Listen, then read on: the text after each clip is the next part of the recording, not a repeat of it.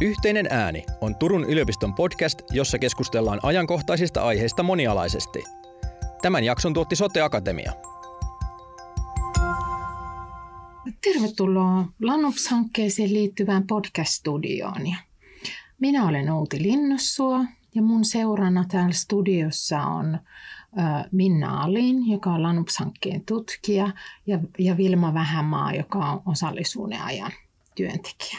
Tervetuloa mukaan keskusteluun. Kiitos. Kiitos. Me voitaisiin aloitella sillä, että jos te esittelette pikkasen itseänne, että miten olette tässä Lanups-hankkeessa mukana. Aloitaks vaikka sä, Vilma? Ää, joo, voin aloittaa. Eli on tosiaan Vilma Vähämaa ja on tuolla semmoisessa yhdistyksessä kuin Osallisuuden aika ry asiantuntijana töissä. Ää, osallisuuden aika kehittää lastensuojelun asiakkaiden osallisuutta yleisesti, mutta etenkin niin kuin päätöksenteossa ja palveluiden kehittämisessä. Ja sitten mä oon itse ollut myös joskus lastensuojelun asiakkaana ja ollut sijoitettuna. Ja nykyään sitten esimerkiksi vedän meidän nuorten kehittäjäryhmää töissä. Kiitos Vilma. Sitten Minna, kerroksä vähän itsestäsi? Joo, eli tosiaan Minna Aliin ja olen nyt tässä Lanupsissa mukana projektitutkijana. Ja sitten ehkä käytännön työn kokemusta on siellä taustalla sitten useamman vuoden ajan lastensuojelupuolella. Näin. Kiitos Minna. Ja Lanups-hanke tosiaankin liittyy niin, niin lastensuojelu- ja nuorisopsykiatrian rajapinnalla olevia asioiden tutkimiseen aika monesta eri näkökulmasta. Ja mun rooli siinä hankkeessa on ollut olla aikoina valmistelemassa sitä hanketta ja, ja erityisesti sen työelämärelevanssin pohtimisesta, että mitä kaikkea sillä tiedolla tehdään, joka siitä hankkeesta saadaan ulos. Ja tota, nuorten osallisuus on yksi iso teema, joka kytkeytyy tänä päivänä vähän kaikkeen. Ja, ja mä kysyisin Minna sulta, että miten sä tutkijana olet lähtenyt sitä osallisuusasiaa tässä jäsentämään? Mm. No varmaan mitään pohjana sanoa, että me ollaan siis tehty haastatteluja nuorille aikuisille, jotka on ollut sijoitettuna ja sen lisäksi on ollut asiakkuus nuorisopsykiatrialla tai sitten on ollut tarvetta siihen nuorisopsykiatrian asiakkuuteen. Ja on ollut siinä haastattelu, haastatteluissa mukana ja siellä ehkä sit, ö, nuoret tuovat paljon esiin sitä osallisuutta tai osallistumattomuuttaan palvelujärjestelmään liittyen. Ja, ja sitten ollaan myös kirjoittamassa artikkelia – niin kuin nuorten osallisuudesta päätöksenteossa ja siellä se osallisuus määrittyy vähän silleen, että kolmelle tasolle, eli että on osallistumattomuutta näky, näkyvissä, sitten on muodollista osallistumista, eli, eli sinällään ollaan, ollaan mukana ja saadaan kerrottua ehkä näkemys, mutta se ei välttämättä vaikuta, vaikuta sit niin kuin laajemmin siihen, että miten asia ratkaistaan. Ja sitten on osall- osallistuminen on se yksi, yksin sitten. Joo, Joo ne on kyllä myös semmoisia, mitä äh, vaikka meidän nuorten ryhmässä niin tulee tosi useasti esiin ja just, tai tosi saman, samantyyppisesti. Ja etenkin tuo niin muodollinen osallisuus on semmoinen, mistä meillä on paljon, paljon puhetta nuorten kanssa useasti, tai semmoisesta just näennäisosallisuudesta, että miten tietyllä tavalla puhutaan välillä, että, että vähän niin kuin ehdollistetaan nuoria syrjäytymään, jos niin kuin annetaan vaan sellaisia kokemuksia osallisuudesta, jotka ei ikään kuin ole oikeaa osallisuutta, niin, niin sitten siinä voidaan tehdä aika isoakin hallaa sillä, sillä tavalla, että sit jos koko käsite osallisuus määrittyy sellaisten asioiden kautta, jotka ei ole osallisuutta, niin se on sitten jatkossakin aika hankala, jos sulle tarjotaan osallistumismahdollisuuksia, niin ylipäätänsä käsittää, että mitä se voisi olla, mitä voi olla niin kuin vaikka miten voi olla yhteiskunnan jäsenenä ylipäätänsäkään, jos on niin kuin tottunut siihen, että erilaiset vaikka valtion tai kunnan instituutit niin tota, kysyy sulta jotain. Ja just no, yksi sellainen käytännön esimerkki, minkä kuulee useasti, että nuorella menee johonkin palaveriin, jonka palaverin niin kuin teemana vaikka on nimenomaan kuulla sen nuoren mielipide jostain päätöksestä X. Nuori kertoo mielipiteensä ja sitten sen jälkeen se työntekijä ottaa jo ennen kuin tapaaminen on alkanut kirjatut paperit esiin. Et kiitos kun kerroit, mutta tässä on nyt nämä paperit, mitkä tehtiin jo ennen kuin sua kuultiin. Niin tota, kyllähän siinä sitten, jos se toistuu tosi monta kertaa, niin alkaa väkisinkin ihminen vähän passivoitumaan ja sitten tulee sitä, että ei mua hirveästi kiinnosta osallistua, vaikka aidosti oikeasti ehkä kiinnostaisi osallistua, mutta ei kiinnosta se semmoinen niin näennäisosallisuus. Mm. Ja kuitenkin ehkä ajatuksena on se, että ne on nuorten palveluita ja nuorten eteen, eteen niitä asioita tehdään, niin sen nuoren näkemyksellä on aika iso merkitys siihen, että miten saadaan nuori sitoutumaan myös siihen palveluun ja siihen, niin kuin, mitä tavoitellaan. Niin mm, niinpä. on aika merkittävä asia. Niinpä, kyllä. Ja sit itse on tykännyt jotenkin sanoa, että se, että osallistuuko nuoret vai ei, että se niin jotenkin liittyy siihen, että, että miten nuoria informoidaan, millaisia mahdollisuuksia nuorille annetaan ja sitten siihen, että miten nuoret nähdään. Ja sitten mä mm. ajattelen, että se on ihan tosi niin kuin tärkeä osa sitä, että miten nuoret nähdään sen suhteen, että just vaikka toteutuuko se, että nuori informoidaan tai että nuorille annetaan aitoja mahdollisuuksia, koska sitten jotenkin semmoinen epätietoisuus on myös semmoinen asia, mikä tulee jatkuvasti, kun käy vaikka nuoriso- lastensuojelulaitoksissa tapaamassa nuoria tai sitten tuossa meidän toiminnassa ryhmässä, niin, niin saattaa olla tosi paljon epätietoisuutta ylipäätänsä siitä, että jos on vaikka sijoitettu lastensuojelulaitokseen, niin ei välttämättä edes nuori osaa sanottaa, että miksi hänet on sijoitettu sinne lastensuojelulaitokseen. Mm. Ei välttämättä tiedä, että on mitään valvovia tahoja, ei välttämättä tiedetä oikeuksista ihan hirveästi ja jotenkin niin kuin sit se niin kuin tiedon merkitys siinä, että miten ylipäätänsä voi osallistua ja tietääks, että, saa, että on ylipäätänsä niin kuin oikeutettu osallistumaan. Mm. Niistä mä ajattelen, että se, että miten sitä tietoa myös ollaan valmiit antaa nuorille, niin liittyy hirveästi siihen, että miten niin kuin nuoria nähdään. Ja useasti ehkä lastensuojelussa ammattilaisetkin saattaa välillä vähän aliarvioida nuoria ja niin kuin mietitään paljon sitä, että jos me ollaan vaikka järjestönä puhuttu siitä, että kiva mennä noihin lastensuojelulaitoksiin ja kertoa nuorille vaikka lastensuojelulaista, niin tosi useasti sieltä saattaa tulla työntekijöiltä sitten vastaus, että, että joo, että nämä meidän nuoret on sitten hirveän haastavia, ei niitä varmasti tuommoiset lakitekstit kiinnosta, mutta sitten oma kokemus on, että aina kun menee sinne ja puhuu sellaisella tavalla, että antaa sitoo niitä niin kuin siihen konkreettiseen elämään niitä esimerkkejä, mitä ne oikeudet käytännössä tarkoittaa, niin kyllä nuoria kiinnostaa. Mutta joo, sanoisin, että se, että miten nuoret nähdään, on tosiaan niin kuin tosi ydinasia mm. siinä, että miten, nuori, miten nuoret pystyy osallistumaan. Mm. Mä ottaisin vielä tuosta ehkä sen verran kiinni tuohon osallistumattomuuteen, mm. niin kun, että se tulee myös tutkimuksessa esille, että nuoret toivovat sitä tietoa ja mm. toivovat, että, että saisivat tietää, mitkä on heidän oikeutensa. Ja, ja osallistumattomuus voi näkyä myös niin kun ehkä siinä, että, että, että kaikille ei ole välttämättä edes tietoa, että kuka on se oma sosiaalityöntekijä tai mitkä on hänen yhteystiedot, miten häneen saa yhteyden. Ja, ja myös se, että, että saako hän oikeasti nuori sen mahdollisuuden keskustella kahdestaan sosiaalityöntekijän kanssa, mm. vai onko siinä aina esimerkiksi sijaishuoltopaikasta työntekijä mukana mm. keskusteluissa, että jotenkin se, että mikä olisi tässäkin tilanteessa nuoren toive, mm. että onko se toive olla kahdestaan onko se toive, että siinä on joku muu luotettava aikuinen mukana vai, vai mikä se on. Mm. En tiedä, selvitetäänkö sitä mm-hmm. kauheasti. Mm, niin, varmaan vähän just vaihtelee, tai on kuullut sekä, että on selvitetty, mutta sitten myös, että, että, ei sitä, että voisi ehkä vähän säännönmukaisemmin selvitellä sitä, että se olisi tasalaatuisempaa. Mm. Mä ajattelin, että liittyen tuohon Minnan kysymykseen, niin missä määrin sä ajattelet, että olisi hyvä, että nuorilla olisi niin kuin joku tukihenkilö, tapainen ihminen mukaan niissä tilanteissa, missä esitellään varsinkin sellaisia isoja päätöksiä, niin, jotka liittyy sen nuoren elämään isosti. Mm. Mitä sä ajattelet siitä? No varmaan just, no tota, mitä Minnekin tässä sanoi, että voisi niinku kysyä tavallaan sieltä nuorelta, että mitä se nuori toivoo.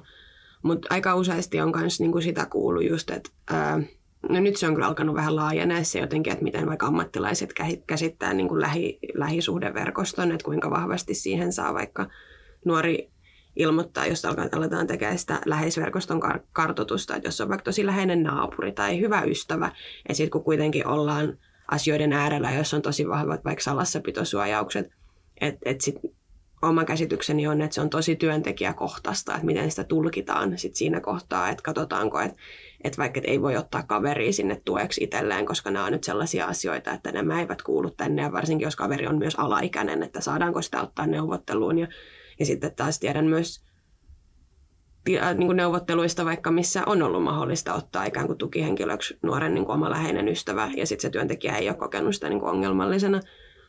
Niin tota, mm, mutta yleisesti ottaen, niin kyllähän, kyllähän siihen niin kuin useasti kuulee nuorilta, että toivoisi, että niissä niin kuin neuvottelutilanteissa olisi vähän niin kuin joku siinä puskurina, mikä on vähän sinänsä sääli, koska optimaalisestihan se olisi se sosiaalityöntekijä, jonka se nuori mm. koki, kokisi silleen, että se on tavallaan siellä ajamassa hänen etuaan ja että se on ikään kuin se, joka tulkkaa sen tilanteen sit sille nuorelle, koska aika useasti niin kuin sit kans on silleen, että jos on joku neuvottelu, niin sitten nuori saattaa olla siinä vähän hiljaa, ja kun se neuvottelu on ohi, se menee kysyä joltain työntekijältä, joka on hänelle niin kuin läheisin siinä tilanteessa, että hei, mitä tuossa äsken puhuttiin. Mm. Että niin kuin, et ei ole sillä tavalla siinä itse tilanteessa välttämättä hirveän osallisena, ja tuntuu, että muut puhuu vähän päältä, ja sitten ei, jos puhutaan vaikka hankalilla termeillä, mitä ei ymmärrä, niin ei myöskään jaksa koko ajan niin kuin stopata sitä koko juttua niin kuin joka toisen sanan kohtaa, että mitä tämä tarkoittaa tai mitä tämä tarkoittaa, niin antaa vähän niin kuin sen tilanteen mennä ja sitten sen jälkeen kysyä, että hei, mitä tuossa tapahtui. Mm. Niin, tätä. Ja tuossakin ehkä sä kuvailit mun mielestä semmoista muodollista osallistumista, mitä ajatellaan mm. ehkä sit kentän puolella, että et nuori on ollut mukana omassa asiassaan, vaikka hän ei ole niin kuin ollut siinä keskustelussa mm. aktiivisena niin kuin jäsenenä, mutta hänellä on ollut mahdollisuus mm. osallistua siihen keskusteluun, vaikka toki myös tulee esille se, että, että se aikuislähtöisyys niissä keskusteluissa, että ketä pystyy niin kuin tuottamaan siinä tilanteessa niin kuin itse puhetta ja mitä sä sanoit, että uskaltaako aina keskeyttää mm. sitä puhetta, mitä ollaan puhumassa, että mä en nyt ymmärrä tätä, mm. tätä asiaa, että onko se ihan ok. Niin, niin jotenkin se, että, että, että nämä ehkä sitten määritellään siihen muodolliseen mm muodolliseen osallistumiseen, vaikka pitäisi niin kuin saada jollain tavalla, ehkä, ehkä siellä tuli, että, että rauhallisissa tilanteissa saada se nuoren niin kuin näkemys esille ja valmistautuu niihin verkostoihin ja tapaamisiin, missä käsitellään niitä merkittäviä asioita. Mm. Että et sitten se ääni tulisi ehkä paremmin kuuluviin siinä verkostossa. Mm. Niinpä. Yhteinen ääni aika paljon tulee niitä niin kuin läheisten merkityksiä. Mm. Korostuu nuorten puheissa, että miten, miten läheisiä toivottaisiin niin kuin rinnalla osalliseksi niin kuin nuorten tueksi mm.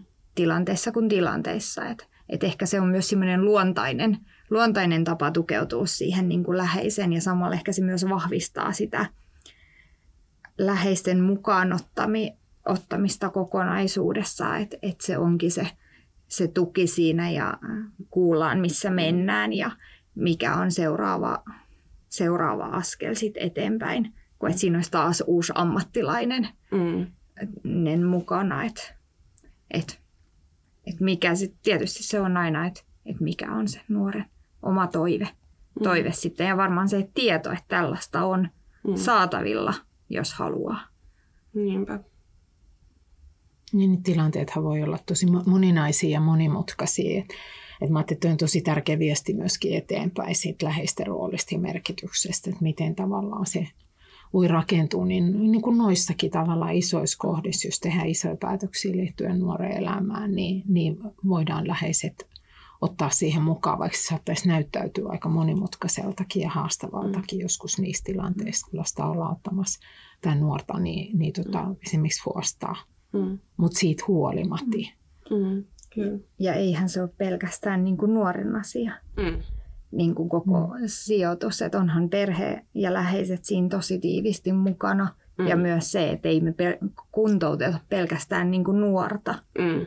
Mm. Vaan, vaan siinä tarvitaan sitä perhetyötä, mm. jota tehdään sitten niiden läheisten kanssa, jotta pystyttäisiin mahdollistamaan se paluu, mm. paluu sinne omaan kotiin.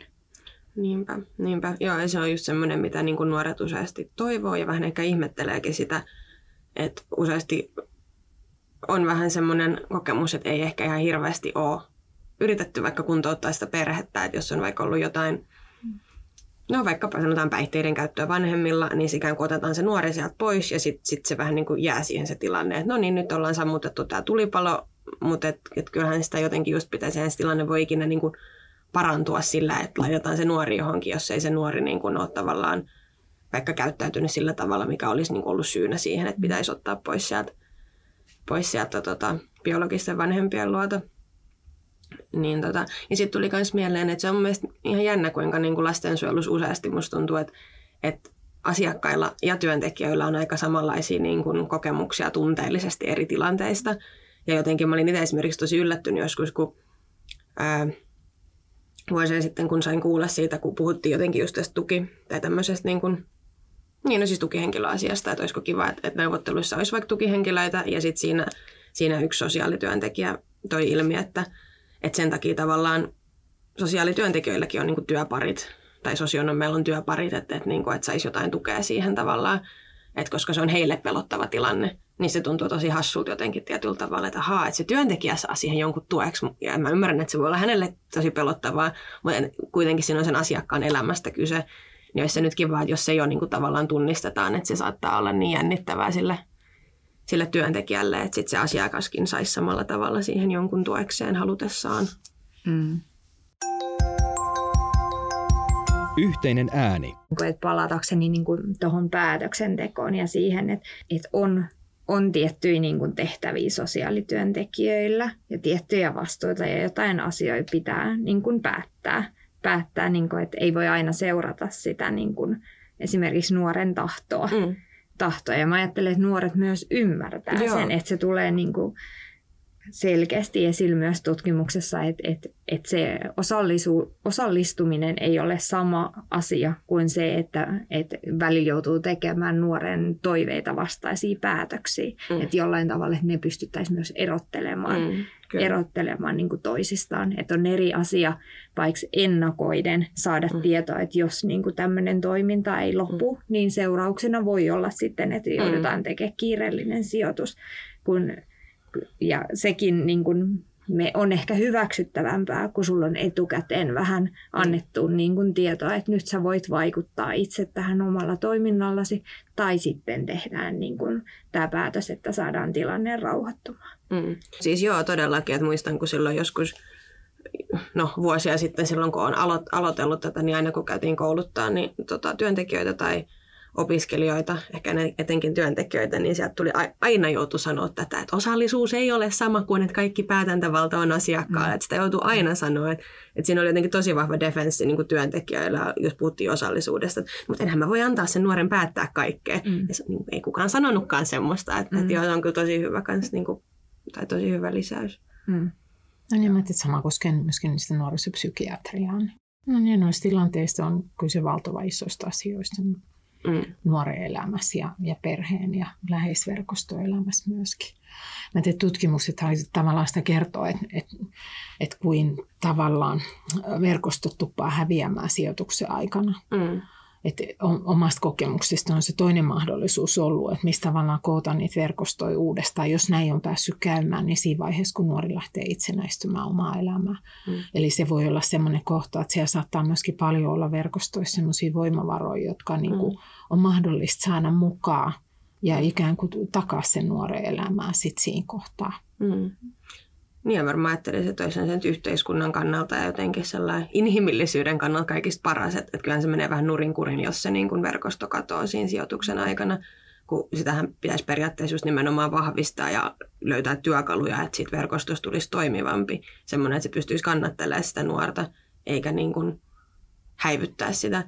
Et mun mielestä se jotenkin hassua, että toivoisin, että vaikka jotain läheisneuvonpitoa voitaisiin käyttää silleen systemaattisesti aina kun asiakkuus alkaa, koska kyllä se olisi tosi hyödyllistä ikään kuin koota kaikki silleen samaan huoneeseen, jotka haluaa olla mukana siinä prosessissa. Ja kyllä myös nuorilla saattaa useasti olla sellaiset, että jos vaikka perheen keskellä tai suvun, suvun sisässä on semmoista puhumattomuuden kulttuuria, niin et, et se välttämättä edes tiedä, että kenelle suvun jäsenille on ok sanoa, että tämmöinen tilanne meidän perheessä meneillään.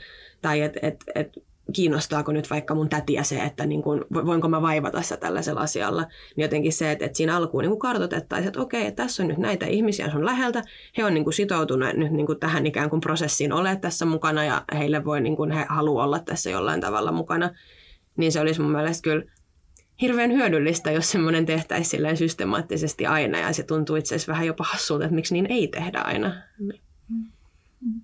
Niin, että tuossa varmaan että nuoret on kyllä tutkimuksessakin tuonut esille, vaikka ei ole välttämättä ihan puhuttu perheestä tai sukulaisten kartottamisesta, mutta sitä, että, että kuin sijoitusvaiheen alussa olisi semmoinen systemaattinen apu ja tuki, että, että mm.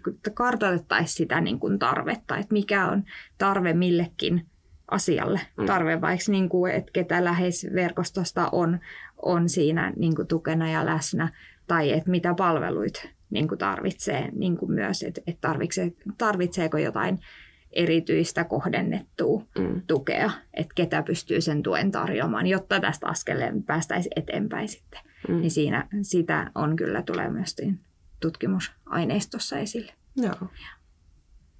No niin, mä tosi arvokas asia, että osallisuuden aika ja muut kokemusorganisaatiot on tuonut tosi voimakkaasti niin tätä osallisuusasiaa liittyen sekä siihen nuoren kuulemiseen ja huomioottamiseen, että myöskin läheisten niin, niin jo pidempään. Ja nyt sitten tutkimuksen kautta myöskin saadaan siitä vielä niin kuin lisätietoa, niin tosi tärkeä viedä nyt sillä moniäänisesti ja monin tavoista viestiä eteenpäin. Lannus-hankkeeseen liittyy se, haluan ehkä tässä kohtaa sanoa sen, mistä itse on niin todella ylpeä. Että osallisuuden aikaa oli silloin alussa miettimässä, että mitä olisi tärkeää tutkia. Mm. Eli sieltä kumpus, eli nuoret osallistettiin niin pohtimaan sitä, että mitkä asiat olisi nuorten näkökulmasta niin tärkeät selvittää ja kysyy. Eli tavallaan ennen kuin oli olemassa edes tutkimushanket ja tutkimusrahoitus, niin te olitte mukaan ja teidän nuoret oli pohtimassa näitä asioita. Ja se vietiin sitten eteenpäin. Eli, eli jotenkin on niin iloinen siitä, että, että teidän ääni kuuluu niin kuin tähän hankkeeseen ja, ja sitten se muotoutuu niin kuin tämän tutkimuksen eri osa-alueiksi myöskin ne, ne teemat, mistä ollaan kiinnostuneet. Mm.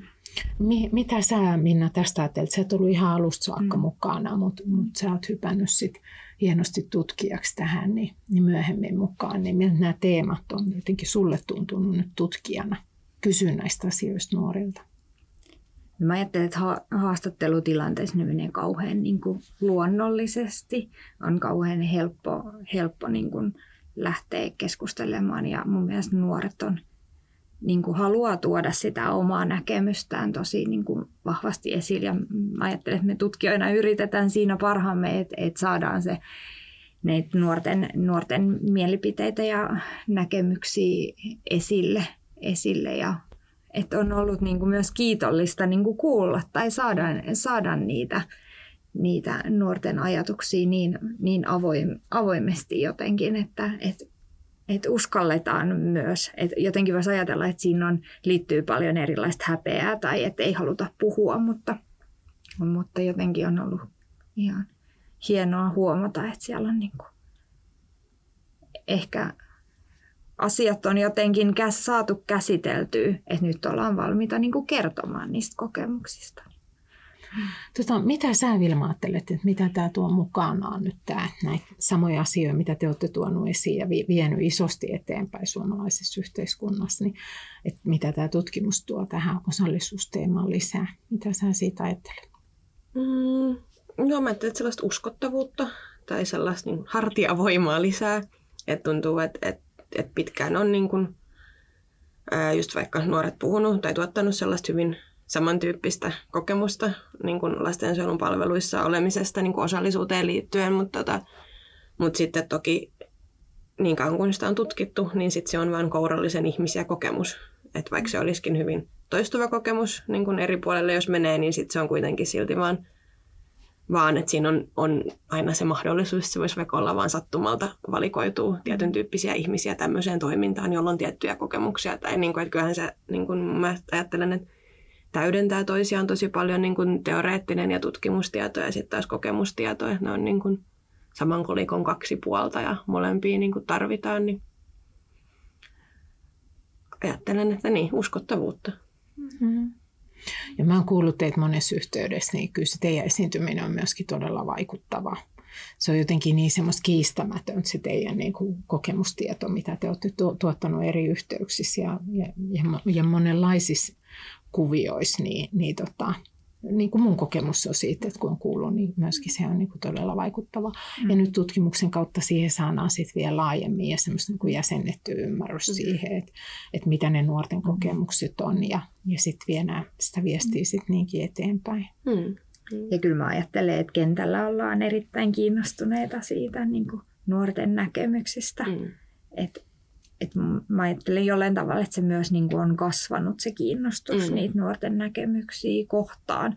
Ja että jotenkin luotan siihen, että se menee, Mm. menee eteenpäin koko ajan. Kyllä. Joo, näistä jos miettii viimeistä kymmentä vuotta, niin, niin onhan se ihan, ihan erilaista ylipäätänsä se keskustelu, mitä käydään niin kuin lasten osallisuudesta ja nuorten Mm. osallisuudesta. Ja, ja sit jos vaikka, niin kuin, no toki nyt puhutaan niin kuin asiakkuudessa olemis, ole, niin kuin olevasta osallisuudesta, mutta ihan vaikka jos niin kuin kokemusasiantuntijoitakin mietitään, niin kyllä kymmenen vuotta sitten se keskustelu oli vähän sellaista, että että kamalaa, että voiko eikö nyt ihan hirveän epäeettistä laittaa näitä ongelmanuoria samaan huoneeseen vellomaan niiden niin ongelmissa ja kokemuksissa. Että sitä, sitä tosi moni piti ihan tosi epäeettisenä, että laitetaan niin kuin nuoria lastensuojelun asiakkaita niin kuin kehittämistarkoituksessakaan niin, niin kuin jotenkin miettimään, miettimään asioita. Ja varsinkin jos ajateltiin, että siihen otetaan vielä jotain niin kuin poliitikkoa tai jotenkin sellaista yhteiskehittämisen aspektia, niin sitä pidettiin hyvin järkyttävänä. Että sittenhän nämä särkyy nämä nuoret ihan täysin, että ei ne kestä sitä semmoista. Ja niin, niin nykyään ei niin kuin enää, musta tuntuu, että missään tarvii enää käydä sitä keskustelua, että pitääkö nuoria osallistaa, vaan nykyään sitä keskustelu on siinä, että mi- mitkä on oikeita tapoja osallistaa nuoria. Että et on mun mielestä ihan tosi paljon kyllä mennyt, mennyt eteenpäin ja uskon kanssa, että menee vielä tästä eteenpäin. Mm. Mä ihan tuon saman kokemuksen tuolta ajalta, eli, eli tavallaan sit se, se puoli, että miten vaikeista oli ottaa vastaan sitä nuorten viestiä. Mm. Eli jos mietitään jotain kymmentä vuotta aikaa taaksepäin, niin, niin se saattoi olla tavallaan tota keskustelua ja sitten sitä vaikeutta ottaa niin kuin tavallaan sitä viestiä vastaan. Mm. Niin sillä kymmenen vuoden aikajänteellä mä ajattelen, että niin kuin valtava iso muutos siinä. Ja mä jotenkin ajattelen, että mä oon itse nyt ollut tavalla tai toisella niin 30 vuotta mukaan lastensuojelun kehittämistyössä. Niin tämä viimeiset kymmenen vuotta on ollut just sillä merkittävää, että se kokemusasiantuntijoiden ääni on toisella tavalla tullut. Se, se on niin kuin laajentunut. On olemassa monia organisaatioita, jotka tekee sitä työtä koko nuori yhteen ja, ja organisoituu viemään viestiä eteenpäin ja, ja palkataan kokemusasiantuntija nuoriin niin kuin työ, töihin näihin kolmannen sektorin organisaatioihin ja rakennetaan sitä yhteistyötä niin kuin yhteiskunnan eri tasoilla.